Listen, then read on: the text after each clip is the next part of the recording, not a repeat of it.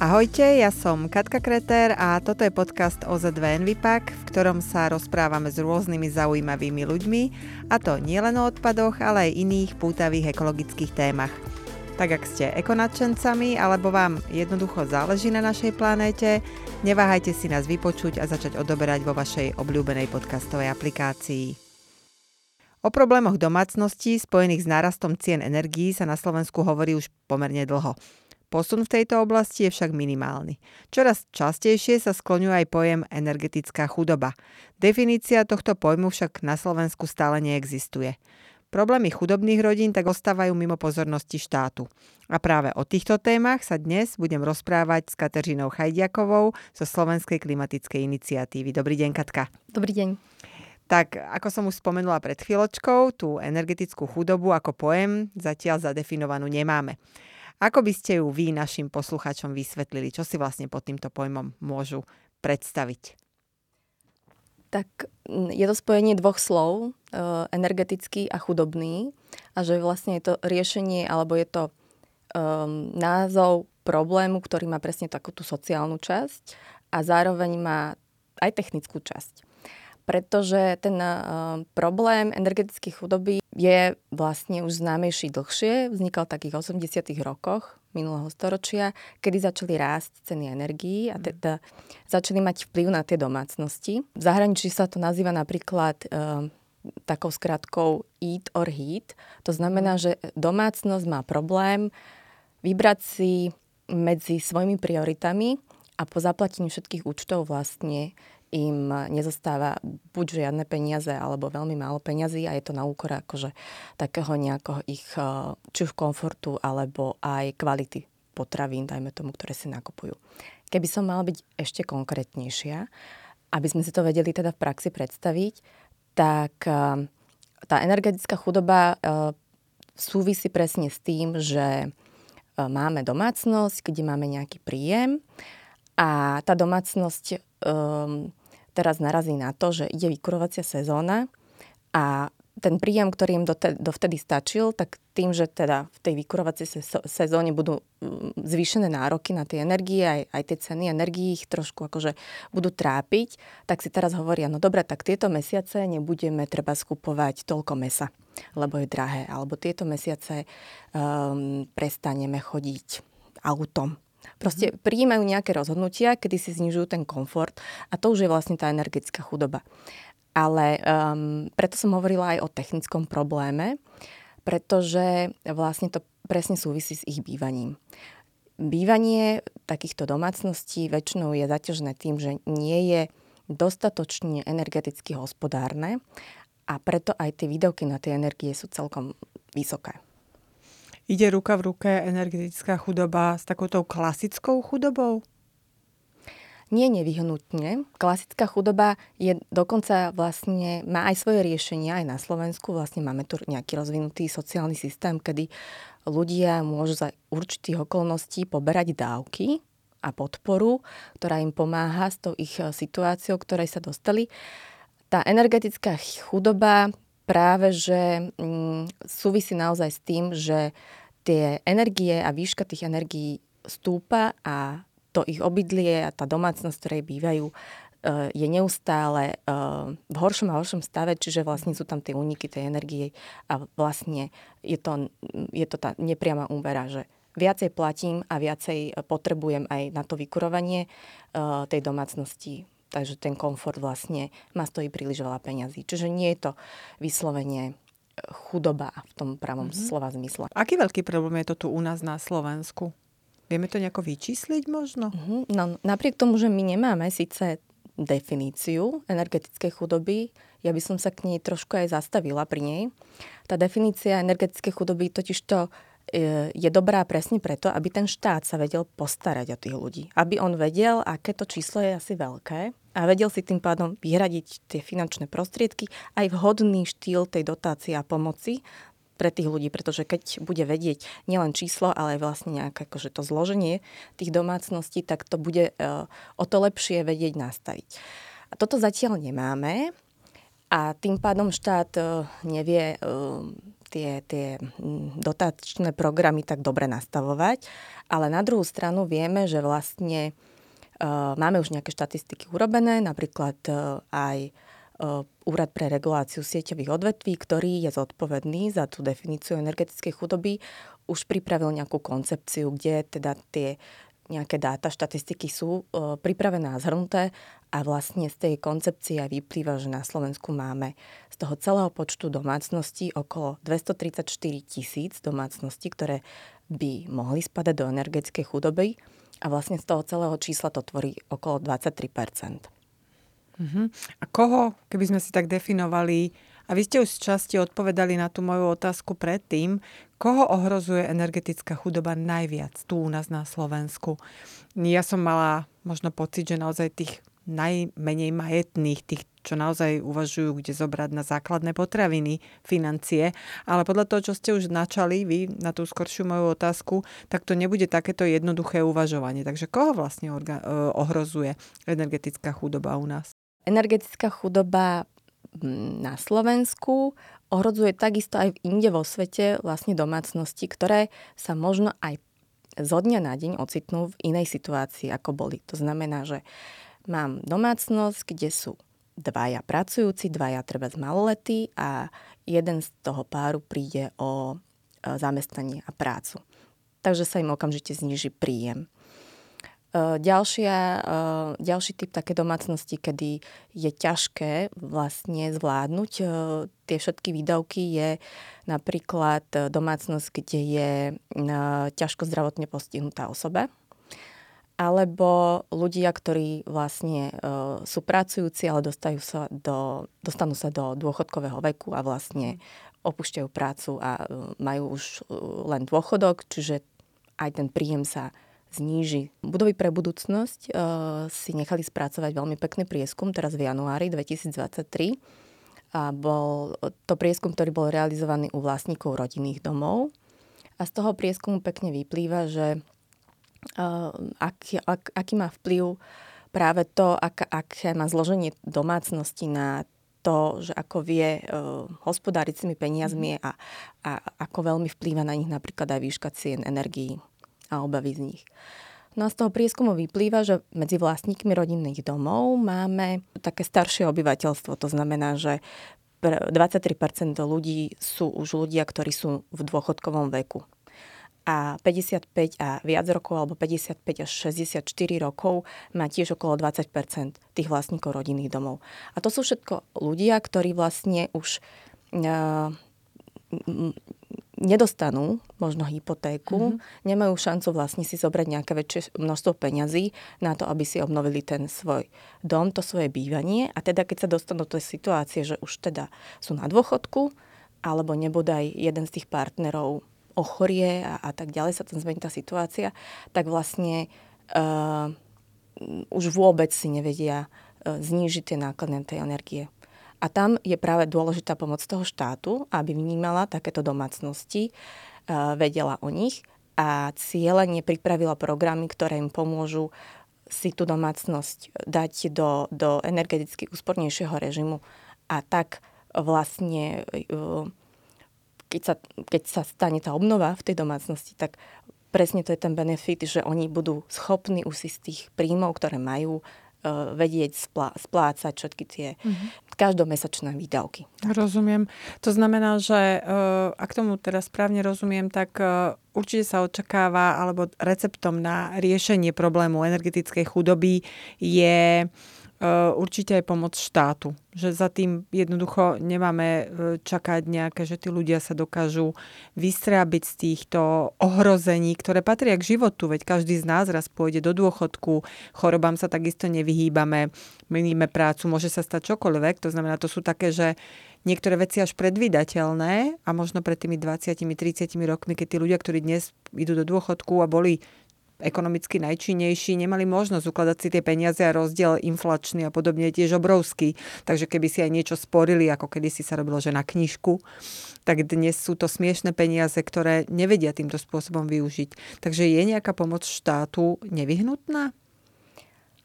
Áno. Ja neviem odpovedať nejak inak stručnejšie ako áno. Mm-hmm. Je nutná.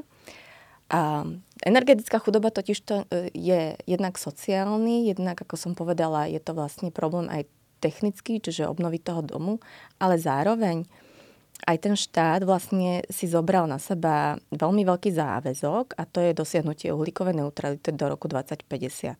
A tam presne patrí aj to, aby sme mali e, e, energeticky efektívne svoje domovy, obydlia a aby sme inštalovali OZE, aby sme sa vlastne k tomu záväzku my priblížili. A ten, teda tým pádom štát a jeho povinnosťou je aj riešenie tej energetickej krízy a, a klimatickej zmeny práve u takýchto skupín obyvateľov, ktorí nedosiahnu na tie dotačné programy, ktoré majú byť skôr motivačné a ktoré vám dajú len časť tej podpory. Mm-hmm. A tým pádom je to aj riešenie teda e, záväzkov štátu a zároveň je to vlastne veľmi silný sociálny problém, pretože e, to vidieť teraz, v čase, kedy je energetická kríza, že e, počet rodín, počet domácností určite narastá. Ja tie čísla síce nemám, ale tým, že zdražajú nielen energie, ale všetko ostatné, a tie platy a tie príjmy e, sa nezvyšujú takým tempom, tak je jasné, že vlastne e, tá medzera medzi tým, čo si môžem dovoliť a zaplatiť, sa zvyšuje, zväčšuje a tým pádom do, tej, e, do toho síta energetickej chudoby prepadá viac a viac domácností. No a štát síce nemá definíciu energetickej chudoby, ale štát musí myslieť na to, že vlastne sú tam tie prídavné efekty. E, keď nemám dobre obnovený dom, vykurujem si na nižšiu teplotu, možno som viacej chorlavý, pretože vlastne nemám tú pocitovú teplotu, ktorá by ma vyhriala, neviem, stratil som zamestnanie a tak ďalej, môžu tam prísť nejaké ochorenie, choroby, že vlastne ten človek, ktorý, kto, o ktorého nie je postarané, môže sa dostať do nejakej takej slučky, ktorú treba riešiť a zase zvyšuje aj náklady toho štátu, keď to tak pragmaticky mm-hmm. poviem. Keď sa pozrieme na ceny mm, energií na Slovensku a dáme si do pomeru E, ľudí, bežné príjmy ľudí na Slovensku, tak skutočne ten gap, ten rozdiel medzi, medzi zárobkami a výdavkami vlastne na energie je na Slovensku výrazne vyšší ako možno v priemere Európskej únie alebo v ostatných susedných krajinách. Tie položky na vodu a energiu, vodu možno menej, ale energiu máme možno jedný z najvyšších v okolí. Prečo je to vlastne tak? aj keď tá výška tých energií je nejaká, tak stále ten štát e, robí sociálne opatrenie napríklad pri, pri uh, tom, že uh, máme garantované a regulované ceny energií. Čiže uh, správa sa so, sociálne ten štát, hej. Uh, to by som povedala ako pozitívum. Dokonca ako pozitívum je aj to, že vďaka to, tomuto prístupu sa k nám tá energetická kríza e, chovala trošku lepšie ako v okolitých krajinách, pretože vlastne v Čechách napríklad e, tie výšky, tá, tá cena energií stúpala už o dva roky skôr mm-hmm. ako u nás. Ku nám sa to vlastne dovalilo neskôr a zároveň vlastne sa to zintenzívnilo tým, že bola, alebo je stále vojna na Ukrajine, čiže vlastne ten energetický trh bol ovplyvnený aj týmto. Um, čo je ale negatívum toho celého nastavenia je, že eh, nevieme s tým pracovať ďalej a ako reakcia na energetickú krízu u nás bolo, že sme ešte aj zastropovali ceny energií a garantujeme vlastne um, majiteľom rodinných domov, vlastníkov bytov, vlastne nám všetkým, všetkým domácnostiam, že 15% e, z tých ceny, cien energií nám štát vráti. Mm-hmm. Alebo bude nám dotovať. 15% nie je až také veľké číslo, aj keď si to zobrieme na, na mm, peniaze, na eurá, keď si to prepočítame. A urobiť to tak pre všetkých. Čiže uh, je toto naozaj rozumné rozhodnutie toho štátu? E, nebolo by lepšie zamerať sa práve na tých, ktorí to naozaj potrebujú? Ja si myslím, že teraz je možno už aj neskoro rozprávať sa o tom, že čo bude na nasledujúcej vykurovacej sezóne. Ako urobíme tie opatrenia pre tých energeticky chudobných aspoň na budúci rok, aby sme ich akože z tej, z tej situácie dostali ako štát. Vy ste spomínali aj to, že nie každého sa to možno aj vzhľadom na ich rodinné rozpočty dotýka rovnako. Uh, veľa sa však aj v Eteri rozprávalo a minulý rok to bolo o tom, že je obrovská potreba šetriť. Že mm, by to malo byť nastavené motivujúco, by aj rodiny, ktoré doteraz vôbec nehľadeli na svoju spotrebu, mali začať sa zamýšľať nad tým, ako ušetriť energiu, ktorú možno spotrebovávajú, poviem to, že zbytočne.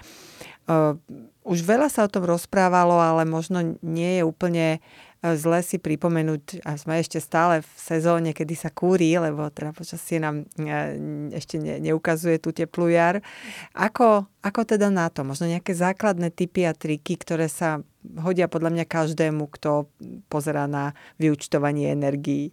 Také úplne jednoduché odporúčanie je práve v tom vykurovaní, čo sa dá teda ešte spraviť, je znížiť uh, to vykurovanie a, a nevykurovať až na takú teplotu, ktorá možno bola predtým príliš vysoká, kto vie. Tie prieskumy ukazujú, že tá pocitová príjemná teplota je u každého iná, ale v zásade je okolo tých 21 stupňov Celzia. Niektorí to pociťujú tak, že to už je príliš veľa, že chcú nižšiu teplotu, Niektorí uh, veľmi malé percento zase akože potrebujú vyššiu teplotu na, vyku, na vykurenie, aby sa cítili komfortne v tom priestore, v ktorom trávia uh, najviac času. Takže v prípade, že si povedia, chcem niečo spraviť, tak dá sa aj vlastne ísť touto cestou.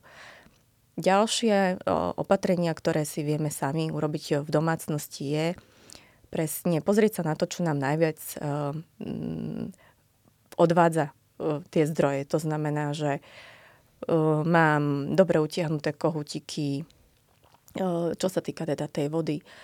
Nikde mi to nepresakuje skontrolovať si tie vodovodné potrubia.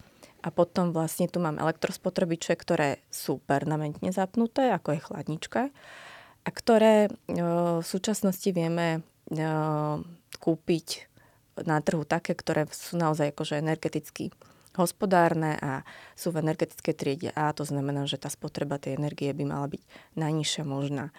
Keď sú tie spotrebiče staršie, tak je možné, že vlastne uh, nie sú takéto úsporné, nebodaj keď tam je nejaká nábraza v mrazničke alebo v tej chladničke, tak vlastne potrebuje viacej energie na to, aby uh, tá chladnička uh, pracovala správne. Čiže uh, ak človek môže vymeniť elektrospotrebiče, ktoré sú menej úsporné, tak toto je tiež samozrejme cesta.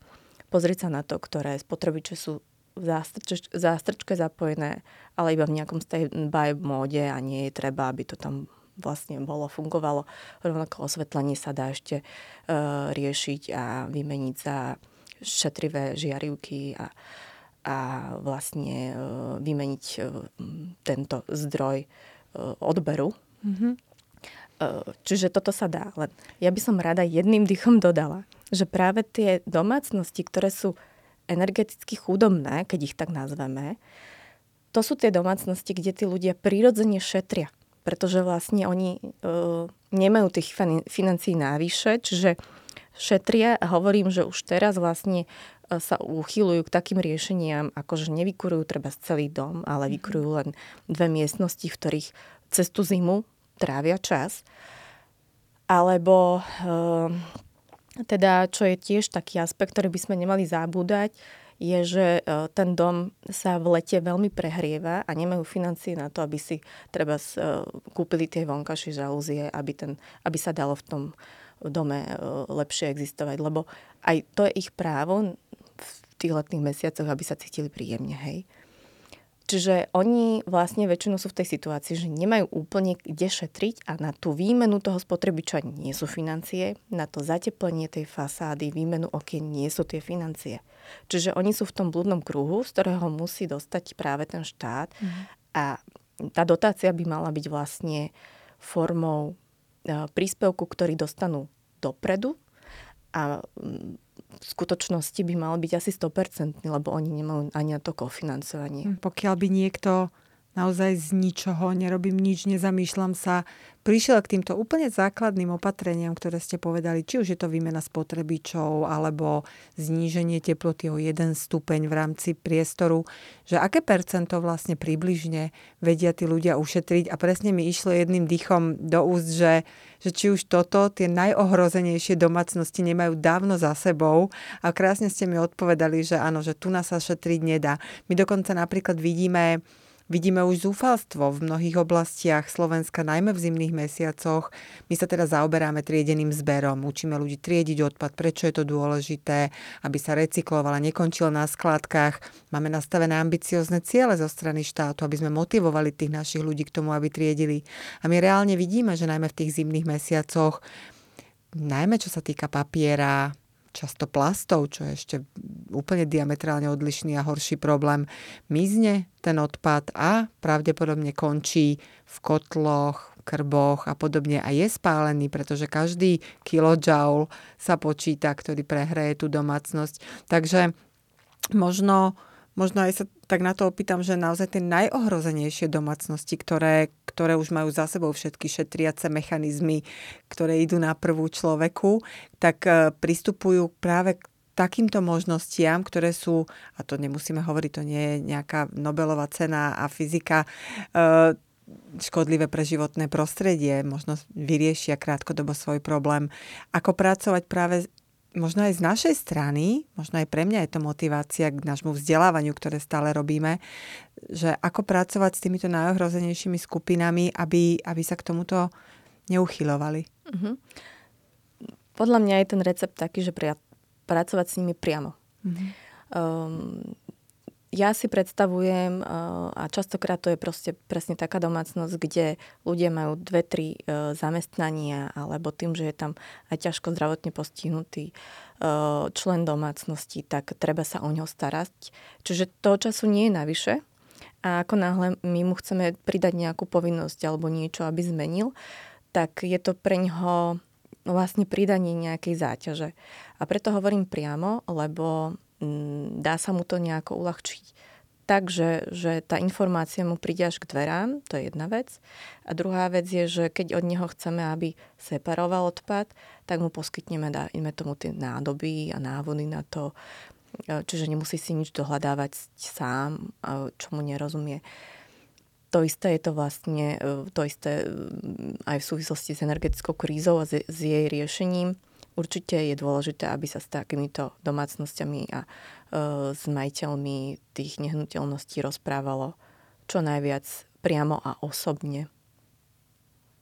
Hej, takto k tomu vlastne aj pristupujeme v tých jednotlivých obciach, že šijeme naozaj vzdelávanie a osvetu na mieru danej obce, takže v podstate ste mi potvrdili, že ísť týmto spôsobom má zmysel, ale určite treba, aby bolo vyriešené takéto t- základná potreba tých ľudí, ktorú majú. Ja sama poviem z takej vlastnej skúsenosti, my sme mali starý dom, kúrili sme drevom, roky rokúce, zateplili sme tento dom, my sme videli reálne, že tá úspora dreva bola takmer polovičná. My sme sa dostali na polovičné množstvo dreva, ktoré sme potrebovali na kúrenie oproti tomu, čo sme mali roky predtým. A nebolo to, že by zrazu prišli tropické zimy a bolo by o toľko teplejšie. Takže e, možno sa aj premostím teraz trošku k tým, k tým možnostiam, ktoré dnes vlastne aj štát poskytuje. Už veľa počúvame aj z ministerstva životného prostredia, zo všetkých strán o dotáciách. Sú nastavené na Slovensku takým spôsobom, že aj energetickou chudobou ohrozená rodina si vie dohľadať tie informácie, má pomoc, má vôbec šancu získať nejakú dotáciu. Nie je tam obrovské množstvo prekážok, ktoré pri tých a nazvem to dňoch, ktoré sú plné boja o život, o možno stravu pre, svoj, pre ich najbližších, majú možnosť takéto niečo nejakým jednoduchým spôsobom získať?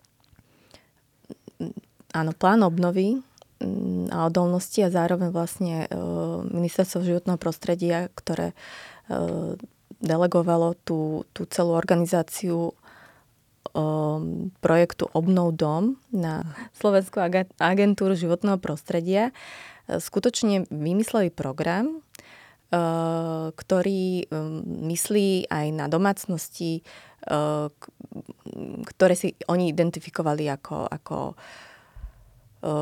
energeticky chudobné. Čiže zatiaľ sú tam domácnosti, ktoré majú 4 deti alebo vlastne je tam maloletý člen, ktorý je zdravotne ťažko postihnutý.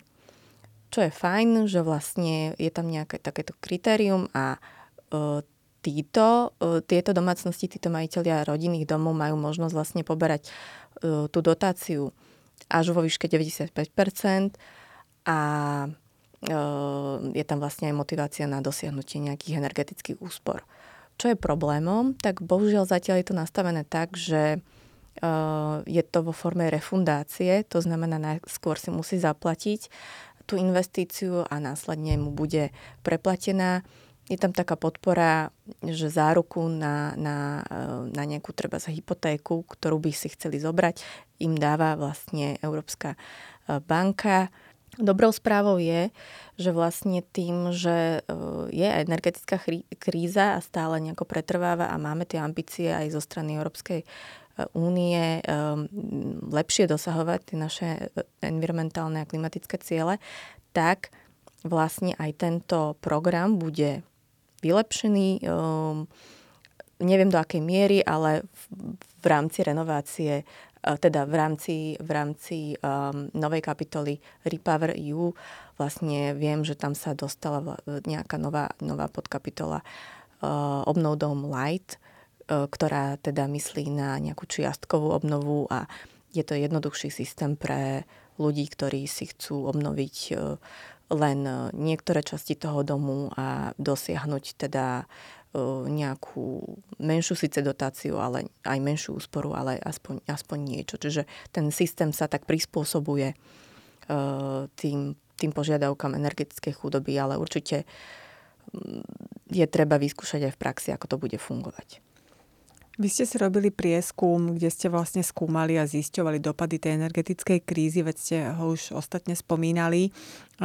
Vie, viete mám možno povedať, že nakoľko ľudí alebo koľko domácností, aké percento a že či vlastne vplýva tá energetická kríza, tá situácia s rastom cien na rozhodnutia rodín alebo domácností, aby sa pustili do takejto naozaj veľkej projektovej činnosti ako renovácia e, svojho domu?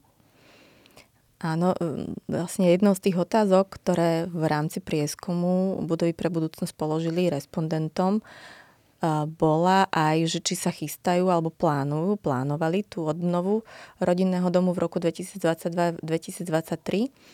No a tam podľa mňa tie odpovede boli veľmi zaujímavé, pretože uh, hovorili o tom, že uh, 21% ľudí, ktorí plánovali obnovu, sa rozhodlo, že nepôjdu do nej, pretože už na ní nemali peniaze, necítili sa tak finančne uh, sebestační, aby, mm-hmm. aby tú obnovu zrealizovali, ale iné číslo uvádza, 26% vlastne majiteľov rodinných domov povedalo si, že ako reakciu na energetickú krízu oni chcú urobiť nejaké e, zmeny na svojom bývaní, aby boli energeticky úspornejší. Takže vlastne niektorých to motivovalo jedným smerom, druhých iným smerom, ale čo si myslím, že je ešte zaujímavé povedať v súvislosti s tým prieskumom je, že Aké sú motivácie na tú obnovu? V minulosti, keď sme sa pýtali e, majiteľov rodinných domov, že prečo sa chcú púšťať do prerábky, tak bolo takou hlavnou motiváciou hlavne, aby si teda zlepšili to svoje bývanie. Aby tam, Komfort. Áno, aby sa tam cítili lepšie, komfortnejšie. E, mladá rodina treba čakala dieťa, takže si chceli pripraviť um, to prostredie pre, pre deti. Um, alebo jednoducho už tam bývali nejaký ten čas a videli, že toto treba vylepšiť. Na druhú stranu teraz sa ukazuje, že vlastne tá silná motivácia je práve v tých energetických úsporách. Uh, dokonca je tam mm, okolo tých 60-70% uh, táto motivácia. A ja si myslím, že toto by mal práve využiť ten štát, lebo to je vlastne taká hybná páka, taká akože vlastne pomôcka aj pre, pre štát pri realizácii tých opatrení, lebo netreba už tak veľmi ľuďom vysvetľovať, prečo je to dôležité. Oni už to vedia sami. Treba ich len motivovať, aby to urobili čo najlepšie. Aby to urobili aj s odborníkom. A aby to urobili čo najviac komplexné, aby vlastne akože tá obnova nebola taká čiastková, že najskôr jedno, potom druhé, ale aby v jednom tom kroku robili viacej od tých opatrení, ktoré dávajú zmysel, aby tá úspora bola čo najvyššia. A aby mysleli aj na to, že vlastne Nejde len o zateplenie fasády alebo strechy alebo výmenu okien, ale treba myslieť aj na to, aký, aký zdroj vykurovania používam a treba aj ten vlastne vymieňať. A e, hovorím, že tá komunikácia toho štátu s tými majiteľmi by mala byť teraz aj o, o to jednoduchšie, že ten záujem určite je. Keď sa bavíme o tých spôsoboch vykurovania, dnes sú rôzne možnosti a rôzne rodiny majú v tých rodinných domoch napríklad, keď sa na ne zameriame, rôzne možnosti. Niekto kúri plynom, niekto elektrínou, niekto pevným palivom, že ešte používa stále, neviem, krbovú pec a kúri drevom. Mm, veľa sa hovorí a najmä posledné roky alebo 10 ročia obnoviteľných zdrojoch energie. Myslí plán obnovy alebo sú nejaké dotačné schémy aj na toto a je to určené pre bežného človeka, alebo naozaj je to, a teraz sa nebojím povedať, takéto pánske huncúctvo, keď mám o všetko postarané, môžem začať rozmýšľať nad ekológiou. Je dobré vedieť, že výmena zdroja vykurovania je dôležitá, ale je, je dôležitá v, v následných krokoch. Že vlastne uh, asi v dome, kde som si nevymenila okna, dvere vchodové, nezateplila tie vodové steny, alebo tú strechu, kadiaľ, mi, kadiaľ mám tie najväčšie úniky a ak do takého neobnoveného domu dám ten zdroj vykurovania, aj vymením ho a dám tam napríklad teplné čerpadlo, tak, uh, tak je to vlastne taký nezmysel, pretože strašne veľký odber mám, strašne veľa akože energie potrebujem na vykurenie takéhoto domu, ale ak urobím ten prvý krok, a znižujem si nároky na energie napríklad do 30-40%, čo je super číslo, a potom si tam dám teplné čerpadlo, tak vidím presne ten komfort toho celého, tej postupnosti a toho celého činu, tej, tej renovácie. No a vtedy sú tie výsledky proste naozaj viditeľné. Aké percento, neviete, aké percento ľudí uvažuje nad týmito alternatívnymi zdrojmi energie? Ten prieskum ukázal, že že zatiaľ uh, v tých rodinných domoch je problém s vykurovaním pretože je až 67% vlastne napojených na plyn a tí využívajú v 59% ako hlavný zdroj vykurovania. Ale e, tá túžba zmeniť ten zdroj vykurovania práve pri plyne je celkom veľká. Je tam veľmi veľká potreba ľudí inštalovať si napríklad fotovoltiku, solárne panely, čiže využívať tú strešnú plochu na, na získanie nejakej energie. Tam, tam si myslím, že Eh, tá osveta už eh, je dosť ďaleko, aj celkom funguje ten program vlastne Zelená domácnostiam, ktorá to umožňuje. Takže o tomto ľudia už vedia a uh, určite to nie je pánske huncúctvo, pretože tá vyrobená energia z týchto obnoviteľných zdrojov je oveľa lacnejšia. Skvelé. Sme ako Slovensko pripravení na nejaké zásadnejšie zmeny na reštrukturalizáciu energetiky?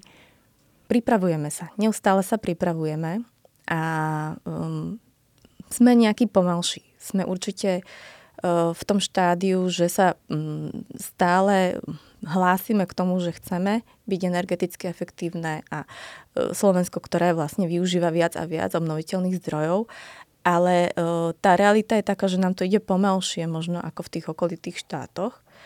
Keď si to zoberieme, Mm, tak v Čechách naozaj vytvorili veľmi krásne programy, energetické komunity, ktoré fungujú, ktoré motivujú, ktoré dávajú jasný signál, ako to ten štát myslí. Že to myslí vážne.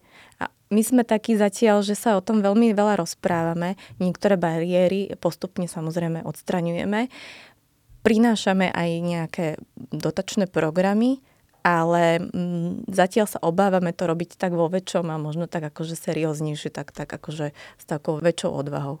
Čo na to treba? Osobne si myslím, že treba na to uh, kľúčové stratégie a dokumenty, ktoré budú jasné, ktoré budú dlhodobé. Jedným takým dokumentom uh, aj disponuje Ministerstvo hospodárstva, volá sa uh, Národný energetický klimatický plán. A tento dokument by mal byť cestovná mapa, ktorú by mali používať všetky ministerstva. Minimálne do toho roku 2030 s presahom do roku 2050 a rovnako vlastne aj ten priemysel, energetika, mm, vlastne zástupcovia biznisu, mimovládne organizácie, všetci ostatní by vedeli, čo môžu očakávať, že by získali takú tú istotu toho, eh, čo Slovensko mm, chce robiť do roku 2030, aké má tie trajektórie, ako veľmi chce investovať do rôznych sektorov. Keby sme mali takýto dokument, ktorý by bol veľmi jasne popísaný, tak určite by to pridalo na, na mm, istote a dôvere. Takže ako aj vo všetkom ostatnom, dôležitá je predvídateľnosť a plán, ktorý je dlhodobý, nemení sa každé 4 roky, ale budeme vedieť ten plán, jak sa ho držať a hádam sa zrýchlia procesy, ktoré sú tu ešte, ako ste vraveli, pomale. Ja vám veľmi pekne ďakujem za dnešný rozhovor. Ja ďakujem. Ďakujem aj vám, že ste nás počúvali a ak sa vám náš podcast páči, budeme radi, keď si nás vypočujete aj na budúce. Prípadne nás začnete odoberať na Spotify či inej podcastovej platforme, aby vám neunikli žiadne nové epizódy.